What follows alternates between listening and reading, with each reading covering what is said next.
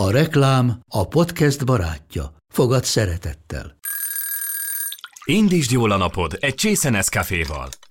Élvezd minden reggel a gondosan pörkölt kávészemek telt ízvilágát, az Európában 100%-ban felelős forrásból származó kávéból készült Nescafé klasszikkal. Tudj meg többet fenntarthatósági törekvéseinkről a nescafé.hu oldalon. Nescafé. Új lehetőség minden csészében. Ez reklám volt, jó volt. A tejbegríz és a zapkása nem ugyanaz, és amikor el akarják hitetni, hogy de ezt, ezt és ezt és ezt kicseréled, és tök ugyanaz íz, figyelj haver, nem ugyanaz. Hello, Jocó! Szia, Arsi! Ma is tanultál valamit? Ma is tanultam valamit.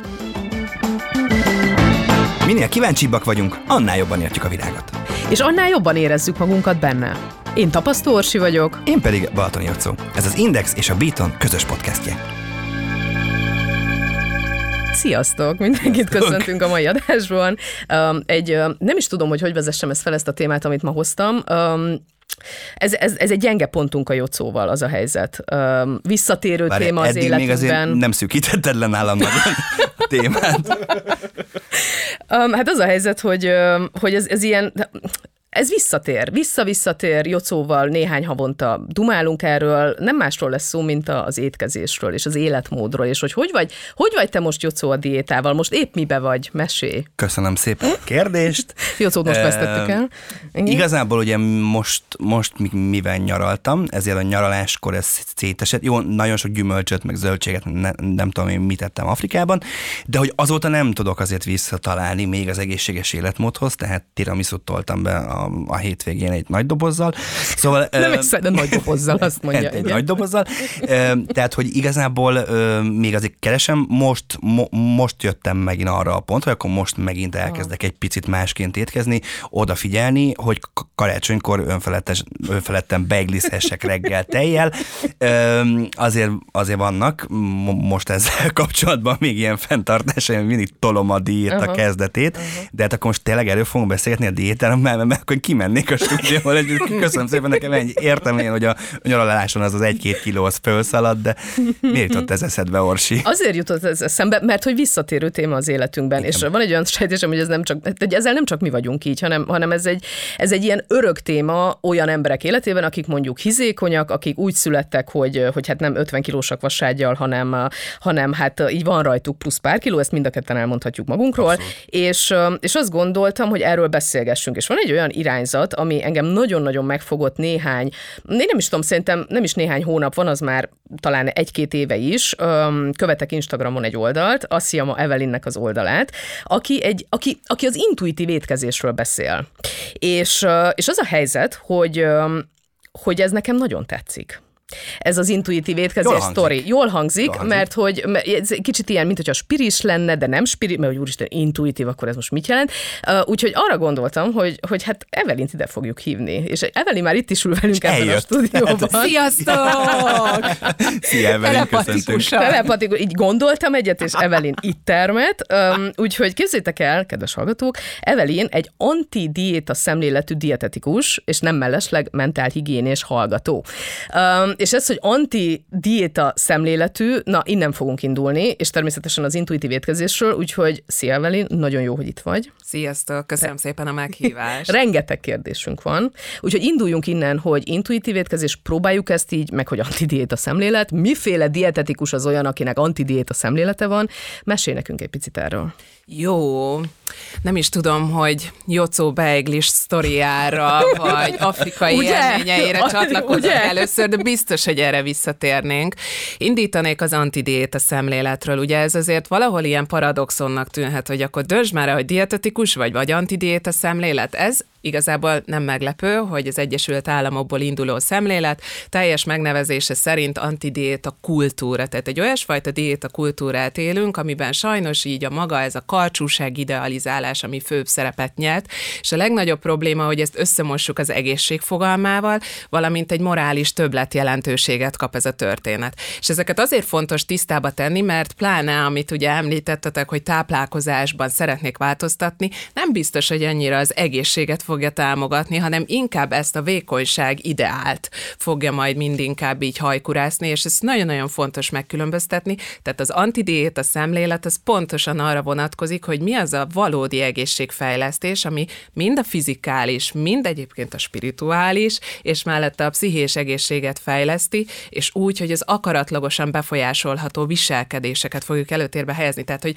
az mindig háttérbe szorul, hogy az egészségünket, sőt, megfordítom, biztosan hallottatok már róla, hogy az egészség az 70%-ban táplálkozás, 30% mozgás. Pontosan. Ez nem így van. Tehát az egészségünket meg annyi egyéb tényező is befolyásolja, hogy hol lakunk, hogy milyen körülmények között élünk, milyen az egzisztenciális helyzetünk, milyen a szociális egészségünk, stb. stb. Még nagyon-nagyon sok mindent lehetne mondani, és ezek között akkor észrevesszük, hogy valójában kevesebb az, amit mi tényleg tudunk irányítani.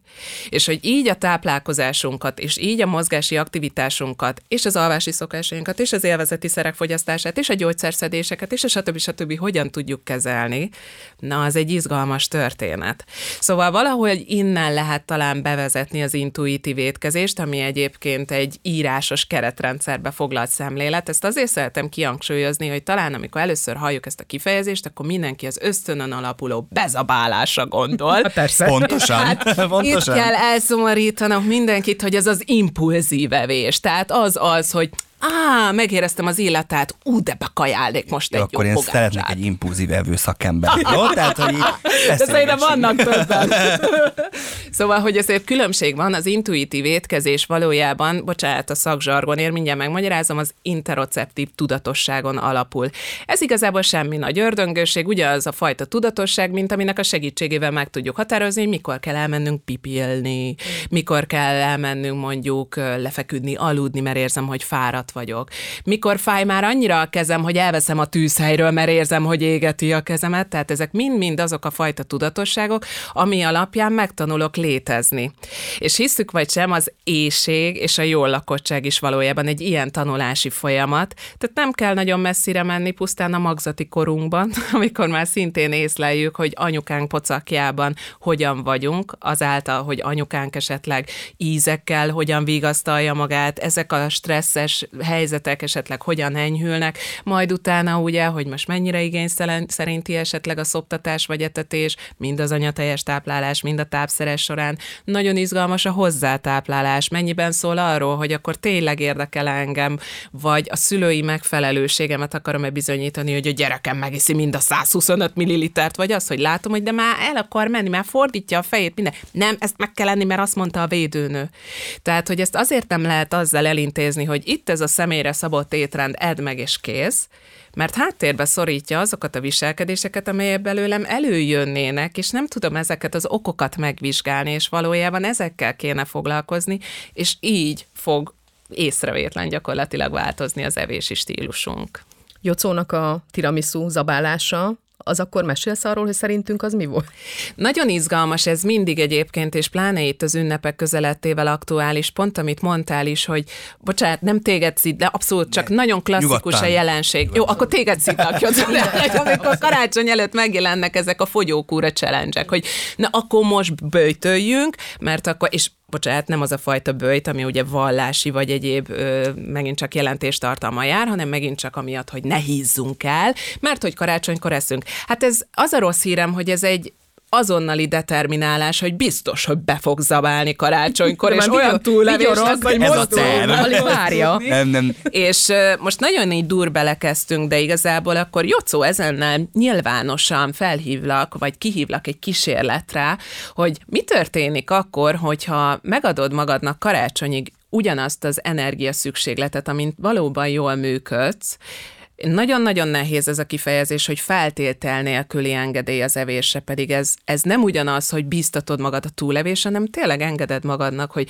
amire nekem szükségem van, amitől érzem, hogy jól működök, azt megadom magamnak, és kevésbé fogsz ingert érezni arra ott 24-én, 25-én, 26-án, jó, január 1-ig, hogy túled magad mert megvan igazából az az ellátottságod, és akkor itt még bőven nem beszéltünk arról, hogy de azok a falatok jönnek elő, amik csak ezekben a karácsonyi időszakokban jellemzők, hogy a mama készíti, hogy a barátom készíti, hogy gondoskodik róla, tehát hogy nagyon-nagyon összetett a kép, csak hogy egyáltalán innen induljunk, hogy amúgy biológiailag is már kiszipolyozzuk magunkat, hogy ott legyek, hogy na akkor most egy tápsa, tepsi beiglit itt egy ültőhelyemben. Bár én ezt most akkor elkezdtem, mert hogy a múlt héten bementem az egyik áruházláncba, és már megjelent a mákos beigli, és vettem egy rút mákos beiglit, és ettem, és ettem már mákos beiglit. Tehát ezt tényleg nem úgy kell elkezdeni. Amúgy, tehát a vécet egy picit féltéve tényleg érzem, hogy most nem jól étkezem. Uh-huh. Tehát nagyon sokat fáj a hasam, fáj a fejem, tehát hogy így, tehát érzem azt, hogy amit mondjuk a nyaraláskor megengedtem magamnak, és azért mégiscsak egy olyan kultúrában voltam, ahol azért kvázi egészséges táplálkozás van, mert nagyon sok zöldség, nagyon sok hal, mm. és visszajöttem, és akkor itthon is folytattam mm. ezt csak a ma- magyaros ételekkel, és érzem, hogy nem jó, tehát nem alszom jól, nehezebbnek érzem magam, nem megy úgy az edzés például, tök mm. érdekes, és azért lőttem be magamnak a karácsonyt ilyen viccesen, mert, ez egy belőhető dátum, Igen. hogy akkor addig figyelek erre, és általában ilyenkor, amikor figyelek erre, akkor már nem tudom magam telezabálni, mert bekapcsol ez a drive. Én sem vagyok híve ennek a Beachbody előtt csináljuk, meg ünnepek előtt csináljuk, meg ugye január 1-én megfogadja mindenki, hogy most aztán odafigyel. Ezt nem lehet, de én, én azt gondolom, de akkor a beigliről picit elkanyarodva, hogy na nekem van olyan, ezt már többször beszéltük Orsival, felkelek, és cukros tejfölt kívánok a délutáni alvás után. Ez nekem amúgy a gyerekkorom, mert hogy minden vasárnap délután ment a, ment a Night Rider, és én cukros tejfölt ettem kiflivel. és a délutáni alváskor csak felkelek, és megbolondulok, ha nem ehetek cukros tejfölt. Mm-hmm. Na ez miért van? Ez az emlék, a, a, a, a gyerekkori emlék, vagy tényleg van bennem valami hiány, ami miatt kívánom, és ez most intuíció vagy impulzivitás? Mm-hmm. Lehet mindkettő, de nagyon-nagyon megfognám ezt a történeti szálat, hogy gyerekként ezt megszoktad. És gyermektáplálás esetén szoktunk mindig rákérdezni, hogy egyébként mi olyan rituálék vannak, amelyek tényleg megfigyelhetők, hogy akár ha elutazunk Budapestre, akkor mindig elmegyünk a valamelyik gyorsétterembe. És valójában a gyerek nem azt a gyorséttermet szereti, hanem már ezt az atmoszférát, hogy akkor a család nyugodt, akkor jól érzi magát, akkor minden rendben. Anya nem stresszel a konyhában, hanem ő is velünk együtt leül, mm. és ő is élvezi az ízeket, nem kiszolgál minket, hanem együtt vagyunk, jól érezzük magunkat, tehát hogy ezek már nagyon erősen oda kötnek, és hogy hasonlóképp, bocsánat, hogy ennyire mélyen megyek, mint mondjuk egyfajta traumafeldolgozás, amikor rájövök, hogy egy bizonyos szituációban egy viselkedés engem megmentett, az akkor működött. De most itt vagyok, per pillanat, annyira szükségem van erre a viselkedésre most is, vagy csak át szeretném élni megint azt a jó érzést, ami akkor segített a túlélésben, és ebben van-e valami más eszköz segítségemre, vagy valóban az a cukros tejföl kell -e hozzá. Tehát én azért szeretem ezeket így boncolgatni, mert nem értek azzal sem egyet, hogy mostanában így ez a, bocsánat, valahogy megjelent megint a diéta kultúrában, hogy persze, akkor engedd meg magadnak a csokit, és akkor jönnek ezek a 80-20 szabályok, ez a halálom, mert ez is valójában túl levésre triggerel, hogy jaj, most vajon a 80% jó levést azt már teljesítettem, beleférek-e még a 20-ba? Tehát, hogy az érzelmi evés az nem egy rossz dolog. Ezt fel kell ismerni, és hogy mennyire kapaszkodom ebben, hogy pláne ugye a negatív érzelmeimmel hogyan tudok megküzdeni. És hogy erre egy példa, hogy ha elmegyünk egy születésnapra, és akkor el, megeszem a biológiai éjségjelzéseimtől függetlenül, totál függetlenül abból a szelettortából, akkor én most rosszul eszem. Hm. Tehát, hogy ezeket felismerni, hogy attól még, hogy nem feltétlen eszem mindig kvázi funkcionálisan, attól még nem vétek az egészségem ellen, mert mondjuk lehet, hogy pont, hogy a szociális egészségemnek meg egy tök jó kapcsolatteremtés, hogy ott vagyunk, együtt kávézunk, együtt pizzázunk, mozizunk, jön hozzá, bár itt is szoktam hallani, hogy én inkább popcorn veszem, és közben nézem a filmet, tehát, hogy, hogy milyen felfogások vannak ennek a hátterében is, de hogy ezeket annyira jó érzés szerintem így felismerni, és hogy, hogy, hogy érdekes volt Orsi, hogy meséltél a felkonferálásról is, hogy, hogy, hogy evéssel valójában mindenkinek dolga van ez egy létfenntartó viselkedés. Különböző addikciók kezelésekor szokott ugye előjönni, hogy vajon most melyik a jobb a szerfüggőség, vagy a viselkedés függőség. Hát mindegyikkel foglalkozni kell, de hogy ugye nem tudjuk azt mondani, hogy még egy alkoholbetegnél ugye minél inkább érdemes kerülni azt a közösséget, ahol alkoholt fogyasztanak. Hát az evési problémák nem tudjuk azt mondani, hogy akkor most ne egyél, mert akkor az is ugye egy probléma. Én egyébként dietetikusként főleg evési problémákkal, evészavarokkal foglalkozom, tehát anorexia nervóza, bulimia nervóza, falázzavar, egyéb meg nem határozott evészavar típusok, mint például egészséges ételfüggőség. Tehát jócskán látszódik, hogy van dolog ezzel a történettel, és hogy nem pálya az, hogy akkor a szélsőségbe hogyan menekülök, mert ez, ez, ez, ez is nagyon jól rávilágítottál, Jocó, hogy, hogy valahogy azért is kellenek nekünk ezek az események, hogy olyan belátható legyen, hogy akkor én most meddig tartom ezt az életvitelt, tehát igazából már rávilágít, hogy ez fenntarthatatlan. Tehát akkor valóban ez lesz számomra az egészséges táplálkozás, az egészséges létezés, úgyhogy nincs mese, ezt meg kell ismerni, hogy min alapszik, és hogy, hogy én azt szoktam szoktam mindig csodálni, amikor valaki tényleg így rákap erre az intuitív evésre. Jobban szeretem szakmailag az evés étkezés között azért egy hangyányi különbség van, és hogy, hogy ez a fajta felszabadultság megjelenik az embereken, és ez nem egyelő azzal, hogy most korlátlanul eszik, nem, hanem amikor megérzi, hogy ugyanolyan lehetősége van megenni azt a sütit, azt a csokit, de ugyanolyan lehetősége van megenni egy társalátát. Tehát megteheti, hogy most nem fogyókúrázik, de tényleg kívánom én ezt a tálzöldséget, nem valami helyett, hanem például beépítve. Uh-huh. És ez például nagyon jó élmény látni azt, ezt elképesztő lehet átélni is. Ahogy Jocó mondta ezt a tejfölös kiflis sztorit, és hogy ő a délutáni alvás után azt kívánja, és pont ez jutott eszembe, hogy hát persze, mert hogy csak így nézzünk körül, meg legyünk egy picit megengedőek magunkkal, hogy milyen életet élünk, és hogy mennyi stressz vesz minket körül, és mennyi, mennyi stresszbe triggerelődünk, és spirálokba esünk bele naponta 28-szor, mert annyi minden történik, annyi mindennek kell megfelelni, a munka, a mindenség. És a Jocó nem drogozik Uh-huh. A jocó nem iszik, a, jó, persze, de hogy így értitek, nincsenek vele problémái. Egészséges mértékben. Egészséges mértékben, de tanúsítom. Uh-huh. Tehát, hogy a jocó nem nyúl szerekhez. A jocó, és ebbe teljesen tudok kapcsolódni a jocóval, mert nekem nem tudom, ilyen például az, hogy, hogy uh, nekem a tejbegriz ilyen. Nem naponta kívánom meg a tejbegriz, de ugye a tejbegriz az, az is ilyen, tipikusan igen. a gyerekkoromnak igen. a biztonságban vagyok étele. Pontosan. És a fahéjjal, a uh-huh.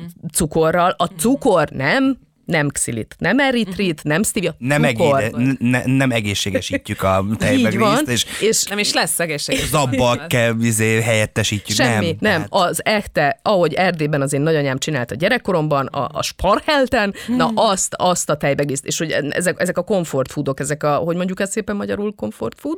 Nagyon nehéz ennek a megfelelője. Um, nem, nem lehet nem rá lehet. igazán jót Ami, mondani, Amitől jó nekem. Attól, igen, Am, tehát érdekes ez is, hogy az angolban mennyi, igen. hogy treat food, igen. comfort food, igen. play food, stb., de hogy magyarban nincsen. Valahogy, ez is szerintem egyébként beszédes, hogy magyarban inkább degradáló jelzők vannak, tehát hogy de vacak, érdekes. ócska kaja, mm. egészségtelen, rossz ételek, tehát hogy, hogy miért? Tehát, de bocsánat, nem akarom befejezni helyett a gondolatot. De hogy csak ennyi volt a gondolat, hogy, hogy mennyire, hogy abszolút tudok ebben kapcsolódni szóval, és hogy tökre értem, mivel hogy nem nyúl más a biztonságot nyújtó, vagy nyilván képzelt biztonságot nyújtó szerekhez, a kaja az nem tűnik hát veszélyesnek? Uh-huh. És, akkor, és akkor ott van a tejfölös kifli, meg ott van a tejbegríz, uh-huh. meg ott vannak a gyerekkorunknak az, az ízei, és hogy mennyire brutálisan nehéz lehet erről lejönni, amiről beszélsz, hogy ez, ez azért ez egy rohadt nagy meló. Ezt jól érzem. Igen, de éppen emiatt fontos ezekkel szembenézni. Uh-huh. Tehát, hogy nekem ez jó élmény, hogy átélem, uh-huh. és hogy emlékeztet egy kellemes ö, kapcsolatra nagymamámmal, a szüleimmel, a barátaimmal. Tehát megint az a fajta feltétel nélküli engedély, uh-huh. hogy érzelgő felelős lehetek, hogy tisztában vagyok a magam érzelmeimmel, és hogy itt tudom akkor elkülöníteni, hogy jogom van ezeket az élményeket átélni, akár a tápanyagokon túl. Mert hogy ott mosódik össze, hogy én, amíg eszem azt a tejbegízt, amíg eszem azt a beiglit, addig valójában a gyomrom űrtartalmát is úgy töltöm. Közben pedig én még úgy ellubickolnék ezekben a jó élményekben, de hát közben egy idő után már azt mondja a gyomrom, hogy figyú pajti, ez majd kicsit úgy túlzás. Tehát, hogy az érzelmi evés kezelésében is egy fő szempont, hogy nem az érzelmi evés helyett mi van lehetőségként, hanem mellette. Mm. És akkor már is ez egyfajta megnyugvás, hogy, hogy ö, egyébként ennek nagyon fontos, ahogy mondtam az elején, hogy írásba foglalt keretrendszere van, validált kérdőívekkel lehet felmérni azt, hogy ki mennyire intuitív evő. Tehát nem bemondás alapján ö, vannak ezek a vizsgálatok, tehát megint csak egy ö, bizonyítékokon alapuló módszerről beszélünk, ahol a kontrollcsoport mellett nem úgy vannak az emberek, hogy ő azt mondta, hogy intuitív vevő, hanem valóban 23 állításból álló kérdőibe ezt fel lehet mérni. És ott nagyon alaposan rámegy egyébként arra ugye ezek a trükkös kereszt kérdések, hogy amikor negatív hangulatban vagyok, akkor biológiai éjségemtől függetlenül az ételhez nyúlok. Amikor feszült vagyok, amikor magányos vagyok, amikor unatkozom, és ott van ez a kérdés, hogy nem vagyok képes az ételen kívül más módon kezelni az érzelmeimet. És ez viszont egy nagyon-nagyon fontos visszacsatolás, hogy biztos, hogy nem vagyok képes. És akkor előszoktak jönni azok a tevékenységek, vagy időeltöltések, amit én szintén azért nem szeretek, hogy magyar nyelv csak így hobbinak mondja, pedig sokkal többet jelentenek ezek a dolgok, pontosan hogy az érzelmeimmel való akár megküzdés, vagy kiélése. Tehát annyira jó élmény azt is látni, amikor így akár megmondják az emberek, hogy, hogy egy, egy, egy jó sírás mennyivel jobban ki tudja váltani azt az üveg mogyoró krémet, és hogy de hát nem tehetem meg más előtt, hogy elsírom magam, viszont az, hogy visszatartom magam, visszatartom magam, hazamegyek, amikor egyedül vagyok, akkor az persze lehet, aztán utána meg megy az elnye pedig inkább ott kéne visszagörgetni az időt, hogy mi vezetett oda. És itt az evészavarokat megint azért szeretném megemlíteni, hogy az evészavarok nem az evésről szólnak, pusztán ez egy megnyilvánulási forma, és a nagyon klasszikus lefutása, hogy különösen sajnos a pandémia alatt látszódott, amikor gyakorlatilag egy ős káosz volt, és a gyerekek körében is brutális mértékben megemelkedett a sokféle elvészzavar megjelenése, pont emiatt, hogy egyik napról a másikra szűnt meg az, hogy akkor megvan a kis bejáratott órarendje, hogy most milyen szakkörre jár, hogy hol találkozhat, kivel, mi lesz, ez megszűnt. Ugye ilyenkor nagyon fontos visszacsatolója a gyereknek a szülő, hogy oké, okay, oké, okay, baj van, de a szüleim hogy viselkednek? A szülőkön is azt látta, hogy baj van. Mi az egyetlen dolog, amit tud irányítani? Az evése. És hogy az a fajta szorongás, ami ilyenkor rengeteg embert átélt, kérdés, hogy ki hogy vezette le, és nagyon sokan ezt a fajta szorongást, hát ez a megküzdés kulcsa, amikor újra kezemben érzem a gyeplőt, hogy én irányítom a dolgokat, hát az egyik legkézenfekvőbb az evés. És ez azért fontos felismerni, hogy amikor elkezdek egy diétát, amikor száműzöm a glutént, amikor nem eszem cukrot, akkor valójában ezt az ezt a fajta szerethetőséget, magabiztosságot akarom-e mások felé trükk, vagy tükrözni, hogy tessék, meg tudom csinálni, és hogy képes vagyok erre, és nézzetek fel rám, tehát egy válveregetésért tartom, vagy tényleg már érzem, hogy nekem ez sok, és nem esik jól, és nem szeretnék ebből enni. Tehát ez például egy nagyon érdekes folyamat mindig így evészavaróból, vagy problémából való gyógyulásnál, amikor mondjuk valaki így mereven csak azért is akkor az apkását fogyasztja, nem tudom, eritrittel, és lehetőleg növényi itallal, és a végén ő maga mondja, hogy nem, már tudja őszintén fogyasztani a tejet, cukorral, laktózzal, stb. És nem azért, mert hogy egyből átváltott egy egészségtelen életvitára, hanem mert más lett a kapcsolata az étellel. És hogy sokan szerintem félreérthetik, hogy a gyógyulás az nem az, hogy akkor átesünk a ló túloldalára, hanem hogy úgy járunk egy ösvényen, hogy ott jól érzem magam, hogy, hogy észlelem azt is, hogy milyen, amikor korlátozom magam extrém módon, és milyen, amikor egyszer rosszul vagyok már attól a szabadságtól. Azért én az elmúlt, vagy csak az elmúlt tíz évet nézzük, én több embert lefogytam, és meghíztam, tehát hogy ez a, má, má, már most az egy ideje tartom ezt a, ezt a dolgot, de mi van az ellenkezőjével, amikor, tehát nekem például vannak olyan időszakaim, amikor nem kívánom például a húst. Tehát egyszerűen az van, hogy, hogy, hogy így eszem, eszem, eszem, és csak azt mondom, hogy köszönöm szépen, én csirkemerre sem bírok ránézni, vagy amikor azt érzem hetekig, hogy brokkoli tennék édesburgonyával és karfiollal minden nap, és eszem is, és akkor egyszer csak azt érzem, hogy na jó, köszönöm szépen, elég volt. Na ez ez már intuitív, vagy ez még mindig az impulzivitás, vagy hogy ilyen időszakok vannak az életemben, hogy most ezt kvázi kívánom, de közben meg jól is esik. Tehát nem azért eszek brokkolit, mert azt írta elő a dietetikusom, hogy brokkolit kell lenni, hanem mert, mert jól esik brokkolit enni, és imádom az ízét akkor, és lehet, hogy három hét múlva meg utálni fogom. Akkor ez már közelít a felé? Abszolút közelít. Itt, ami egy újabb fogalom, hát tudom, így mentálosok nem mindig ez van, hogy mindenre van egy fogalmuk, meg definíciójuk. Az tényleg az a fajta megcsömörlés, hogy nem estünk-e már át a, a, a szintre, amikor annyit teszek egy ételbe, hogy már utálom. Ez szintén egyébként ilyen fogyókúra átok, vagy evészavarokból való gyógyulásnál szokott zsákutca lenni, hogy ú, ezt megeszi, akkor ebből, ebből most sokat De ez nem azt jelenti, hogy azt kívánom. Tehát erre szoktam mondani, hogy ha nekem a kedvenc ételem a csirkepörkölt nokedlivel, ez nem azt jelenti, hogy reggel, délben, este, egész életemben csak azt akarok enni, hanem amikor azt teszem, az, az nekem nagyon finom, az nekem nagyon jól esik, de ettől függetlenül eszem szívesen más ételt is.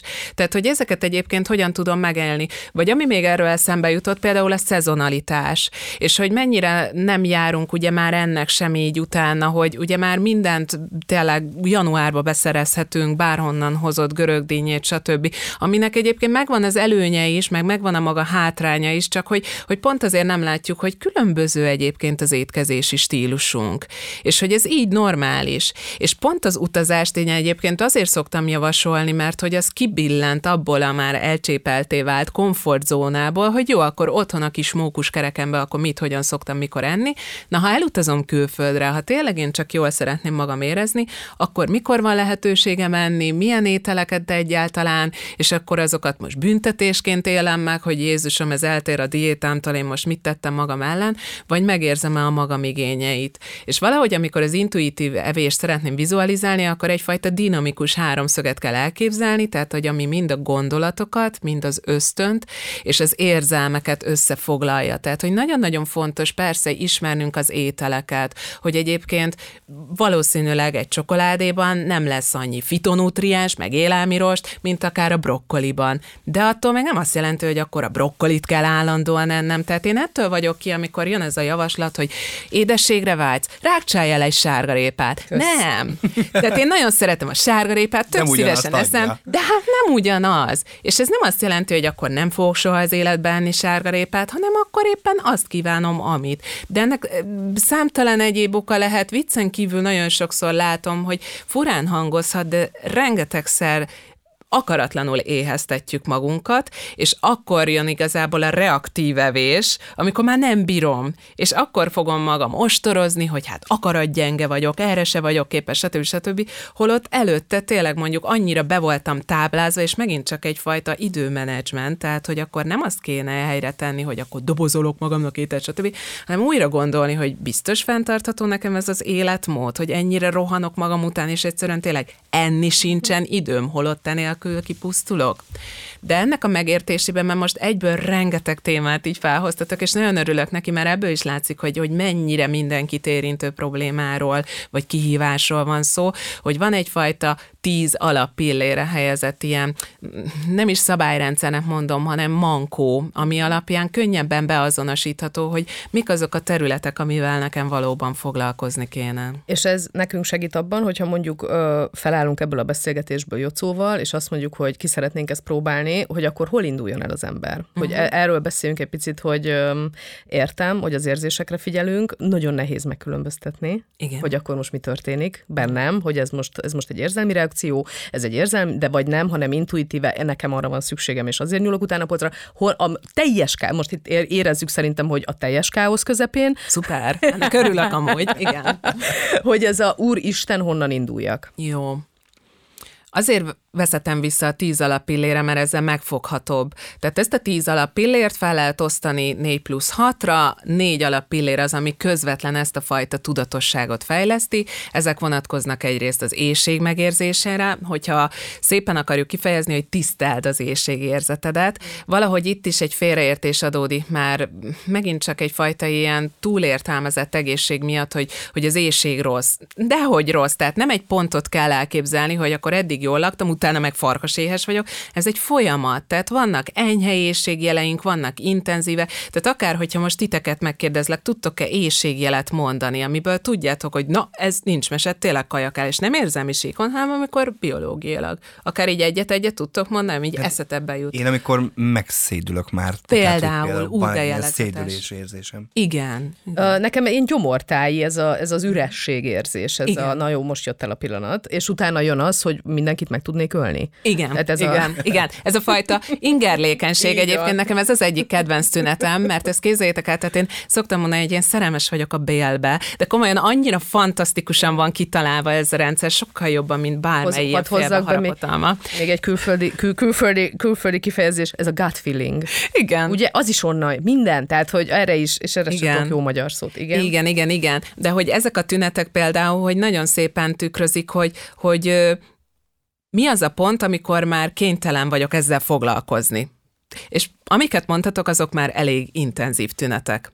Tehát például az ingerlékenység az már lehet, hogy határeset, és ezt el szoktuk röhögni, hogy figyelj, nem kéne lemenni ebédelni, mert már nem lehet veled szóba állni, és hogy ez, ez, ez egy valódi éjségjel. De ugyanilyen lehet, hogy elkezdek gondolni az ételre. És most nem arról beszélek, hogy akkor a plakáton láttam valami, stb. stb. stb. végzem a munkám, és eszembe jut az étel. Hmm.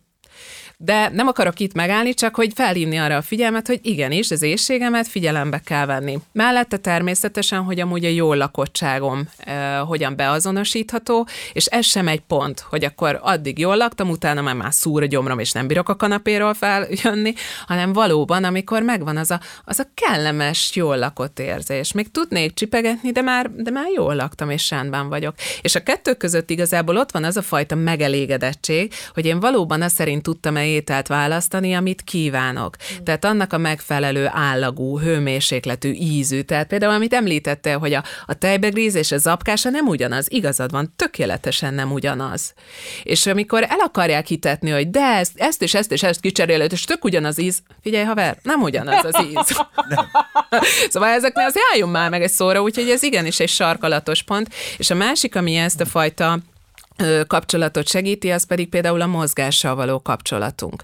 Tehát, hogy én most azért mozgok, mert az érzem, hogy jó leső, hogy kikapcsol, emberek közé kerülök, vagy pont, hogy végre nem kerülök emberek közé, vagy szabad levegőre kerülök, vagy elvonulok onnan, ahol eddig voltam, avagy kompenzálom-e az ételt. Ez egy nagyon fontos különbség, és hogy ezt például azért kell észrevenni, mert amikor egyfajta egészségedukációban jelenik meg az az összehasonlítás, hogyha megittál, nem tudom, három deci cukros üdítőitalt, akkor utána egy fél maratont kell futnod. Egy olyan országban, ahol ahogy tényleg megvan, hogy gyakorlatilag napi 7 perc az átlag napi aktivitás, tehát büntető eszközként tüntetjük fel a mozgást, az, az egy nagyon nagy hiba. Tehát hogy jönne meg bárkinek a kedve ahhoz, hogy akkor itt mozduljon, és ezeket észre kell venni, hogy a mozgás, tehát nézzük meg, hány csontunk van, hány izületünk van, hány, de milyen bonyolult idegrendszerünk van, hát mozgásra vagyunk teremtve, csak itt vagyunk ebben az ülő életmódban, ami eleve lehetetlenné teszi, hogy egyáltalán ezt mennyire fogom kihasználni, és hozzá az élelmiszer elérhetőség, már ahol ugye sokkal egyszerűbb.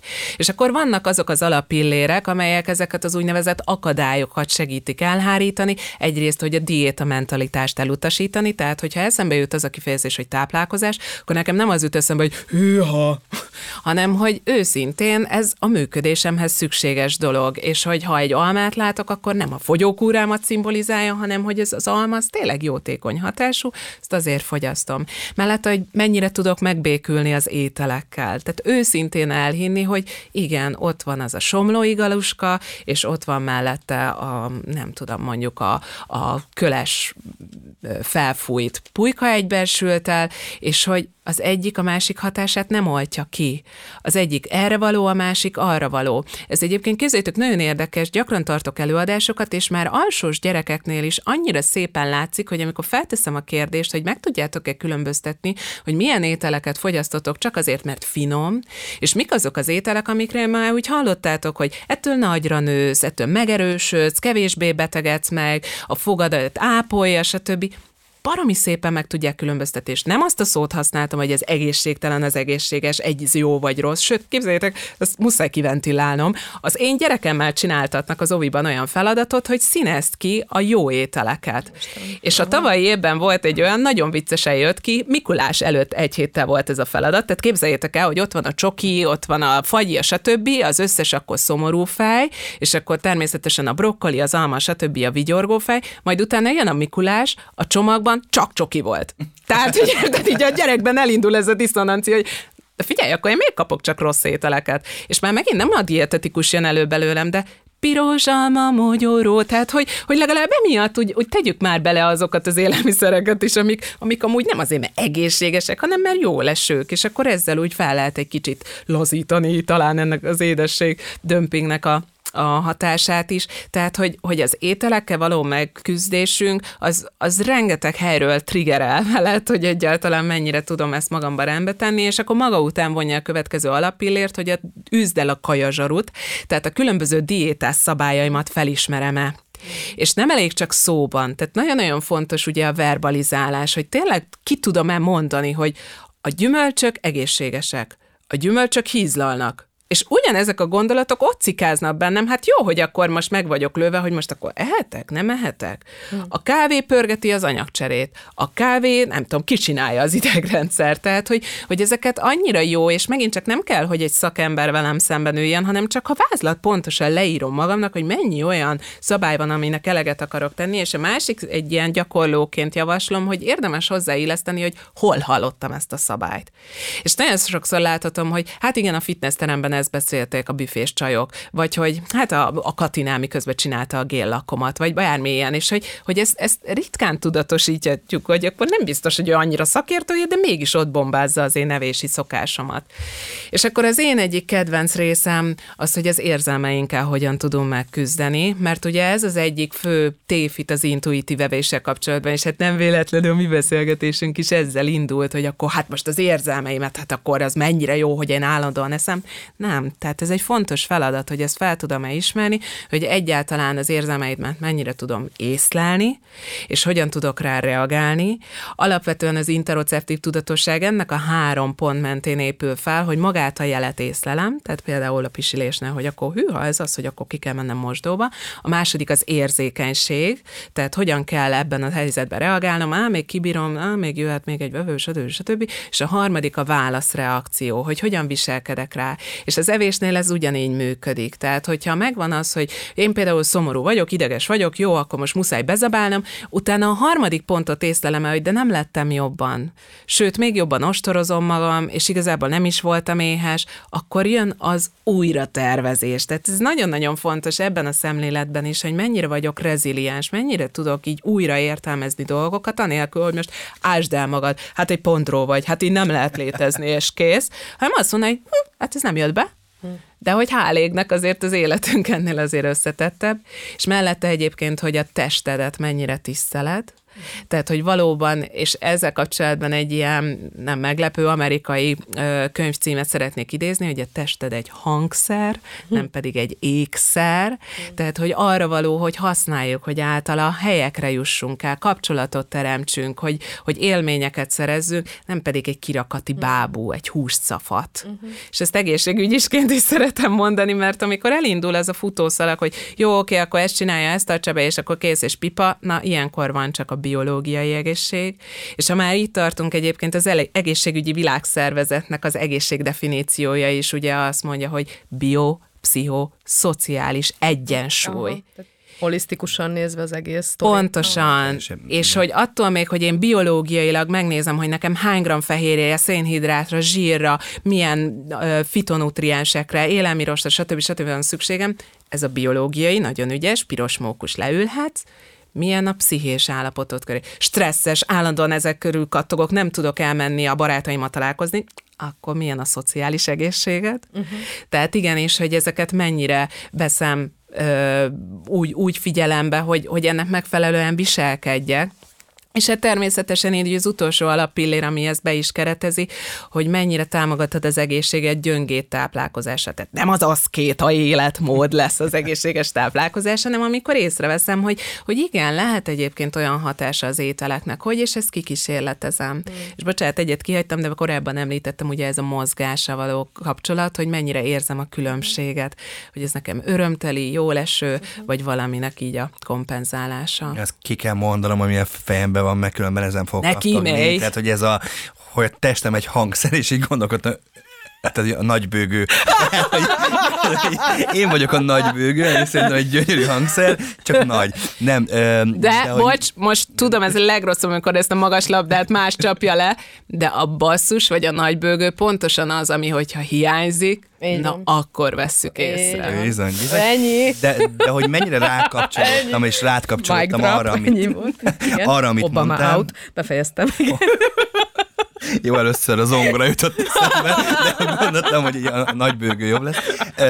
Hogy mennyire rátkapcsoltam, hogy miközben beszéltél, megkordult a gyomrom. Nekem is. Ez, és, szok, ez, ez oké? Okay? Ez oké? Okay. Okay, és, jó? És, és reflexből elnézést akartam kérni, hogy mivel hallottatok, és hogy akkor mondtad, hogy mennyire szereted a bérrendszert, hogy így, hogy így már emiatt elnézést kérünk, és én miért hozom ezt idebe, hogy én nagyjából két éve változott meg az én kapcsolatom mondjuk az étellel, meg a diétákkal kapcsolatban, hmm. én előtte halálba szivat furatattam magam mindenféle diétát, tehát majdnem kórházba is kerültem többször is mm. emiatt, és akkor találtam mindegy egy olyan módszert, ami nekem jó, mert ott van szakember, segítség, mm. stb. stb. stb. Ö, és így elkezdtem ezt, és elkezdtem úgy enni, ahogy odafigyelek rá, hogy nagyon sok zöldség, meg csirke, és éreztem, hogy hogy biztos ugye hipohonderként, hogy, hogy valami, valami biztos nem oké. Okay. És rájöttem arra, hogy basszus, én tíz éve nem éreztem azt, hogy megkordult a gyomrom. Aha. Tehát, hogy mindig teletömtem magam, mert amikor sárgalépa diétát csináltam, akkor sárgalépet, és hogy az annyira fura testi, és meg már imádom, amikor megkordul az a gyomrom, mert hogy azt érzem, hogy jól működöm. Így van. É- és nem úgy működöm, hogy, hogy úristen, minden pillanatban van valami a gyomromba, és minden pillanatban van valami a kezembe, és ezt a görcsösséget, és ezért ebben, ebben szerintem nagy felelősségünk van már a gyerekkor gyerekkortól kezdve. Abszolút. Mert hogy mindig vannak persze ideálok, hogy most éppen melyik testsúly az ideális, nincs olyan szerintem, tehát minden Pontosan más az, az ideális, az ideális, nincs ideális. A, amiben egészséges és jól érzi magát, szerintem itt az egészség a kulcs, mert szerintem lehet valaki 120 kilósan is egészséges, Igen. és 50 kilósan is nagyon beteg, különböző állapotokban, de de hogy egy olyan országban élünk, ahol az evés, meg az etetés, az a szeretet, a kifejezés, a, nem, a, a kapcsolódás, kontra mellé, hogy emberek nevével fémjelzett nagyon sok diéta van hosszú évek óta, illetve a női magazinok tömkeleged, de most már a férfi oldalak is, ez az öt nap alatt három kiló, érd el a beachbody legyél szexi, legyél vonzó. Uh-huh. De amíg a lelkemmel nem kezdtem el foglalkozni, és tényleg én lefogytam 20 kilót. Uh-huh egyrészt az agyam nem bírta lekövetni, tehát mm. testképzavarom lett olyan mm. szinten, hogy alacsonyabbnak éreztem magam mindenkinél. Ez egy nagyon érdekes testképzavarar, hogy, hogy így mentem össze fejben. Ö, másrészt pedig, pedig a senki nem mondja, hogy ha-hó, lehet, hogy telefogysz öt nap alatt három kilót, vagy fordítva, de semmi értelme nincsen, mert ugyanúgy az érzelmeit fognak vezetni, Pontosan. úgy, ugyanúgy nem tudod kezelni ezeket, mm. és hogy amikor én a mozgást megtaláltam, és nem azért megyek edzeni, hogy ledolgozzam azt a hamburgert, amit megettem, mm. hanem mert jó, mm. mert edzeni akarok, mert Igen. ott akarok lenni, izadni akarok, emelni akarok, magamat akarom legyőzni. Mm. És ez egy nagyon fontos része, hogy, hogy ez az emberek fejében tényleg az van, hogy, hogy én akkor vagyok egészséges, hogyha vékony vagyok és kockás alsam. Ezt már el tudtam engedni. Azt még nem tudtam elengedni, hogy igenis hiú ember vagyok, és nagyon sokat vagyunk, akár Orsi, akár én kamera előtt. És ott azért ott azért bejön a hiúság, hogy jó, még itt a hasom, és amikor már mindenki mondja, hogy de figyelj, tök jól nézek ki, én még mi, mindig azt érzem magamon, hogy nekem nem jó, én nem tetszem magamnak, akkor ugye elkezdek vagy orsit, fe, fe, fe, felhívom vagy a pszichológusomat, hogy, hogy akkor beszélgessünk egy picit arról, hogy, hogy én most miért, miért van az, hogy tegnap azt láttam a tükörben, hogy jól nézek ki, és mintha ma reggel hisztam volna 20 kilót, és uh-huh. tényleg ilyen érzeteim uh-huh. vannak, úgyhogy, úgyhogy igazából nincs kérdésem, csak egy gondolatindító Pedig én követtem magamba, és négy pontot gyűjtöttem Nagyon össze, jó, de bár ez négy napi program szerintem. Fú, várjál. Elindulok a dohányzásnál. A dohányzást annál a, az észrevételednél hoztam elő, hogy például előadó művészeknek is ugye a megjelenés az már mennyire egy fontos beugró, és hogy milyen érdekes, hogy a dohányzásról azért úgy szerintem a legtöbb ember tudja, hogy hát nem egy annyira egészségfejlesztő dolog, mégis, ha arról van szó, hogy hű, ha fogyni kéne, akkor inkább nem szokik le az egyén a dohányzásról, ha eddig dohányzott, vagy egyébként mondok egy csúnya példát, hogy konkrétan a Bécsi um, Balett Akadémia, ami bevezette konkrétan, hogy a növendékei dohányozzanak azért, hogy ne legyen étvágyuk, tehát az itt tartunk kemény. jelenleg. Az kemény. Az kemény. És az hogy kemény. valóban ez meg, jaj, bocsánat, igen, annál a gondolatmenetnél, aminél mondtad, hogy, hogy még mindig ott tartunk, hogy az érzelmeivel nem tud megküzdeni, tehát az az egyén, aki leteszi a cigit, és észreveszi, hogy helyette elkezd enni, az nem egy rossz dolog, hanem kiderült, hogy igen, az érzelmeivel még valóban nem tud megküzdeni. És eddig a cigi volt az eszköze, amit normalizálunk azért, mert hát nem energia, nem hízunk tőle, nincs benne cukor, de ez akkor így okés?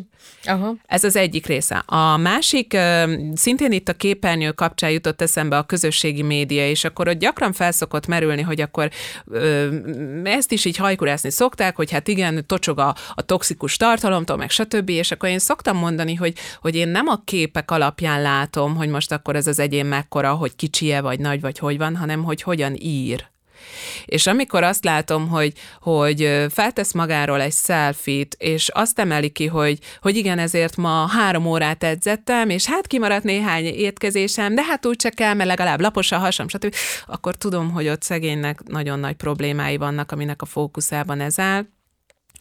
A harmadik pedig már nem is akarok inkább belemenni, mert nagyon-nagyon sok magas labdát ad, de képzeljétek, hogy most egy nagyon-nagyon jó sorozatot találtam, ami az evészavarokat dolgozza fel, és azért vagyok érte hálás, mert végre nem arról szól a történet, hogy akkor ott ül szembe az almával, és Jézusom, ezt meg kell ennem, hanem rávilágít, hogy a szociális teretet, hogy a barátaival való kapcsolata hogyan szűkül be, hogy a családja már nem ismer rá, mert egyik napról a másikra lett a személyisége. Borzasztó abban a tekintetben, hogy addig egy életvidám egyén, egyént ismertünk meg, szándékosan egyént mondok, nem pedig lányt, mert itt is van egyébként egyfajta előítélet, hogy csak lányokat érinthet, Egyáltalán nem. És hogy, hogy ez is amúgy fiúkkal szemben egyfajta előítélet, hogy neki nem lehet probléma ezzel, és de, tehát nagyon sok ö, pasi esetem is volt. És hogy ilyenkor mennyire ásunk ennek mélyére, és képzeljétek, hogy ebben a sorozatban hangzott el az a mondat, hogy amíg a kalóriákat vezettem, addig elnyomta a negatív gondolataimat. A probléma ott kezdődött, amikor rájöttem, hogy a jókat is. Uh-huh.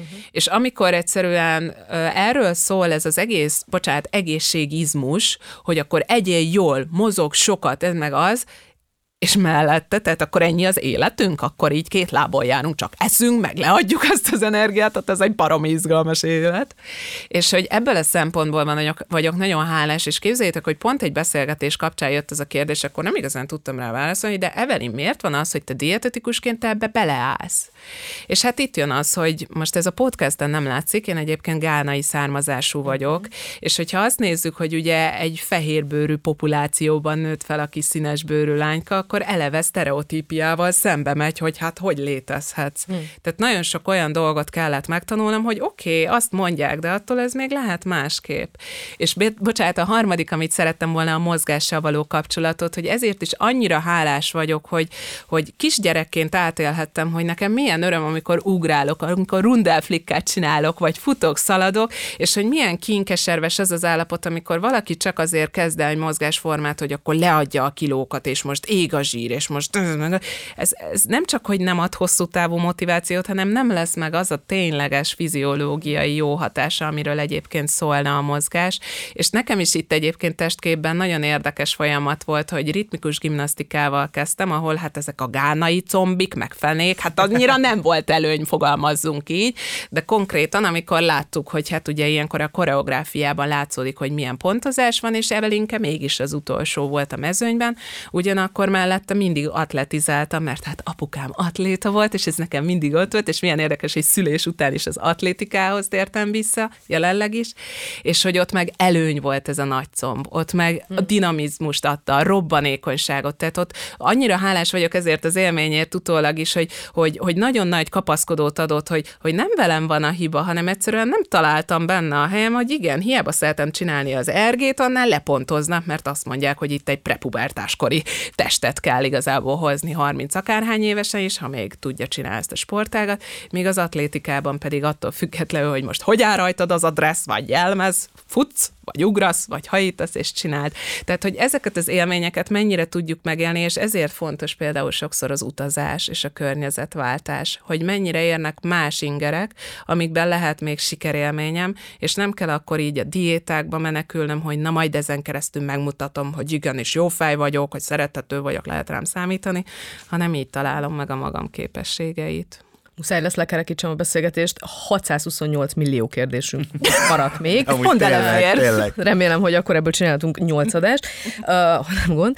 Um, ha jól értelmezem, ugye végigmenve a pontokon, amiket, amiket mondtál, tehát hogy az egész az arról szól, hogy az ember leül mondjuk egy naplóval a kezében, hogyha ezzel szeretne foglalkozni, és mondjuk nem szeretne azonnal szakemberhez rohanni, hanem azt mondaná, hogy én ezt kipróbálom. Ez, ez, a, ez a beszélgetés engem most arra inspirált, hogy akkor én most leüljek, és ezt egy kicsit közelebbről megszaglászom, mondjuk egy füzet, leülök, és azokat a pontokat, amiket elmondtál, elkezdem ezeket szépen én magammal megbeszélni. Ez már egy tök jó kezdés, ha jól értelmezem. Igen. És ott, ha mondjuk őszinte leszek magammal, és ez nagyon sokszor nagyon nehéz, Igen. és úgy belenézni abba a tükörbe, hogy, hogy tényleg elhinni, hogy, hogy ezt most nem látja senki, csak te vagy ott, csak az a napló, és lehet halálosan őszintének lenni, mert senki nem fog megdorgálni érte, és őszintén leírom azokat a dolgokat, amiket kérdésekként, amiket válaszolok azokra a kérdésekre, amiket te itt feltettél, akkor jó eséllyel ott abban a naplóban ki fog jönni az, hogy mivel kell nekem foglalkoznom, és akkor innen lehet elindulni. Egy technikai szerű kérdést muszáj még feltennem, mi van az akadályozó tényezőkkel? Tehát én azt gondolom, hogy oké, okay, leülök a napló mellé, de mondjuk ott van egy inzulinrezisztencia, vagy ott van egy cukorbetegség, ami nagyon beleszól abba, és én IRS-ként ezt, ezt el, el tudom mesélni, hogy igen, van az a pont, hogy, hogy például mm, bizonyos okok miatt kívánom azt a csokit, de hogyha megeszem, akkor az egészségi állapotom miatt az a csoki tök másképp fog rám hatni, mint egy nem inzulinrezisztens emberre. Na erről, hogyha pár mondatot, mert azt gondolom, hogy a lakosságunknak a nem tudom, nagyon nagy százaléka IRS, hogy egy ilyen esetben a, az ember mit tud, hogy tudja összeegyeztetni a kettőt? Igen. Nagyon szép példát mondtál arra a fajta interoceptív tudatosságra, hogy megetted azt a csokit, mert mondjuk mentálisan kívántad, és utána ugye emlékszel a harmadik pont, hogy a válaszreakció. Uh-huh. Hát de érzem, hogy ez nem esett uh-huh. jól. Tehát valójában nagyon érdekes, hogy az egészségügy is nagyon régóta használja az intuíciót, vagy ezt a fajta tudatosságot, csak úgy hívtuk ott, hogy egyéni tolerancia, egyéni tűrőképesség.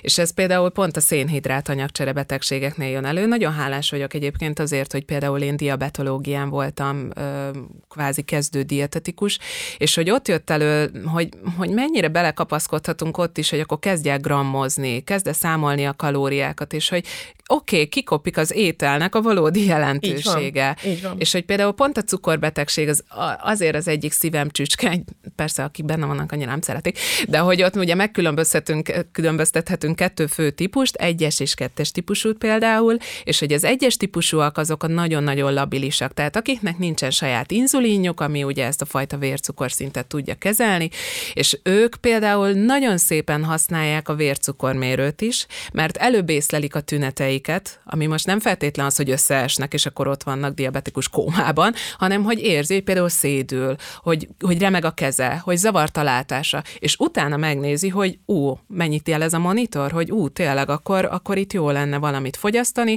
vagy pont, hogy az inzulinja az másképp alakult, tehát ők sokkal hamarabb megtanulják ezeket a tüneteket és az arra való reakciót, még a kettes típusúnál, hogy hűha, hát itt nem kellett volna ennyit tenni, stb. stb. Nagyon megint belemászunk abba, hogy most akkor teljes kiölésű kenyeret kéne ennem, vagy sem, vagy hogy front van, vagy keveset aludtam, vagy most véletlenül többet mozogtam, mert nem tudom én a munkahelyemen most akkor el kellett menni valahova, többet lépcsőztem, és észreveszem, hogy nagyobb az energiaigényem, tehát hiába szoktam kevesebbet tenni, most érzem, hogy tényleg többre van szükségem. Valójában ezek azok az állapotok, ahol sokkal kiélezettebbé válnak ezek a tünetek, hogy, hogy megtanuljam, hogy akkor én ebben hogyan tudok jól működni. És pont azért fontos a szakemberrel való munka, mert ő megtanít egy irányelvet, vagy nem is irányvel, mint egy sorvezető, hogy ezek lehetnek, ezeket megfigyelheted, egyrészt kapsz egy megerősítést, hogy wow, tényleg ezt szoktam érezni, és hogy például mondjuk az ételen keresztül ezt hogyan tudod kezelni, míg mondjuk így ebben az esetben az élelmirostok szerepe, hogy nem az a, bocsánat, az életsója, hogy akkor most minden teljes örlésű lennél, mert például ott vannak a zöldségfélék, tehát hogy ezzel már például mennyit tud segíteni. Kipihent állapotban mennyivel jobban tolerálsz meg annyi szituációt, hogy, hogy lehet, hogy kevesebb étel is elegendő lesz, hát ezt is azért biztos nagyon sokan észlelik, hogy amikor alig aludtak egész éjszaka, másnap talán fel tudnák zabálni a világot, hát mert valamivel muszáj az idegrendszered évren tartani magát. Tehát, hogy ezek az állapotok nem végrendeletek, hanem sokkal nagyobb figyelmet kell fordítanunk arra, tehát megint, mint egy figyelmeztetője, hogy jó, most akkor én hogyan működő, és például a gyulladásos bélbetegségeknél már azért nagyon régóta előjött, hogy ezek a fellángolási, nyugalmi időszakok milyen szépen összeköthetők például a mentális állapotunkkal. És hogy igen, nagyon fontos a képalkotói vizsgálat. Egyszerűen látjuk, hogy ez van, de ez önmagában ugye nem mutatja, hogy akkor mit csináljak, hanem segít eligazodni.